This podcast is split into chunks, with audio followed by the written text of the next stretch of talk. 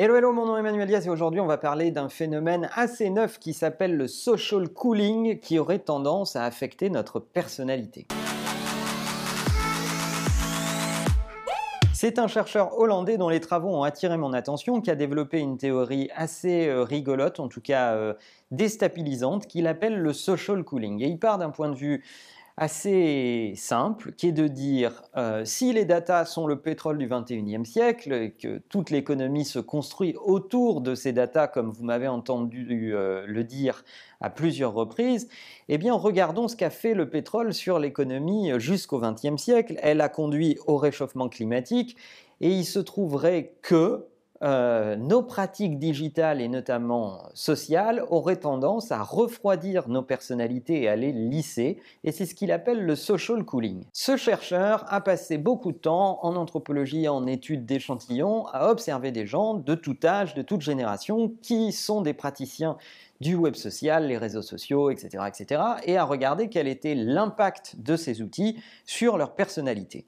Et les grands traits qui ressortent de cette étude sont que les gens font extrêmement attention à leur réputation dès lors qu'ils commencent à avoir une communauté qui a atteint un seuil critique, et ils sont très soucieux de la vie des autres, certainement un peu trop, ce qui a tendance à les réfréner dans ce qu'ils pourraient dire ou laisser penser. On a tous vu ces clichés assez drôles et un peu comiques sur euh, Instagram où on voit les gens prennent une photo, la photo Instagram a l'air absolument magnifique et quand on la regarde on se dit waouh c'est excellent, j'aimerais être à sa place et puis cette photo hors cadre qui montre à quel point la situation est beaucoup plus dramatique, voire des fois même un peu pathétique. Le deuxième élément qui ressort de cette étude c'est le scoring permanent. C'est vrai que le web social a tendance à tout vouloir scorer. Vous avez aimé une application, vous lui mettez 5 étoiles. Vous n'êtes pas content du chauffeur Uber que vous avez pris, vous lui mettez une étoile, voire 0 étoile.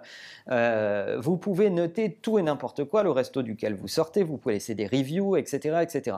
Et ce scoring permanent a tendance à stresser profondément les gens euh, dans euh, ce qu'ils vont pouvoir avoir comme feedback de la part des autres et à modifier leur comportement, voire même et je l'ai vécu, je pense que d'autres l'ont vécu, euh, certains offreurs de services, je vais parler des chauffeurs Uber en particulier, qui vous disent avant que vous sortiez du véhicule, oui pour ma part je vais vous donner 5 étoiles, hein, n'oubliez pas de me donner les miennes. Et oui, on voit ce genre de gimmick arriver dans euh, notre quotidien et ça modifie nos personnalités. La troisième chose qui peut ressortir de ces travaux, c'est une petite tendance à la schizophrénie euh, digitale. Oui, Combien de fois vous êtes-vous connecté à euh, des gens sur Instagram, des gens sur YouTube qui, lorsque vous regardez leur contenu, ont l'air toujours happy face, toujours souriant, toujours en train de déconner, etc., etc. Puis quand vous les rencontrez dans la vraie vie, vous vous rendez compte que c'est pas tout à fait ça.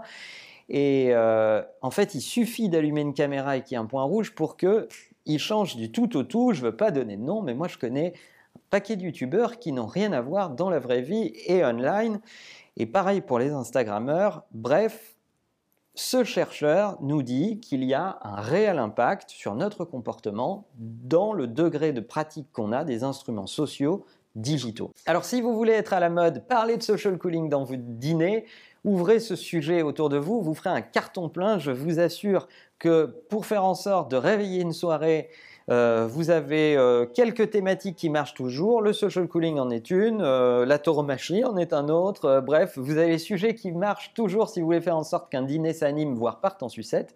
Donc je vous en livre un aujourd'hui. C'est cadeau. Parlez de social cooling, parlez des pratiques du web social autour de vous. Ça sera un succès garanti. Et en parlant de pratiques digitales, vous le savez, n'oubliez pas que la meilleure façon de marcher, c'est de vous abonner, y compris au podcast sur iTunes, pour beaucoup d'entre vous qui aiment consommer ce contenu en audio. À bientôt.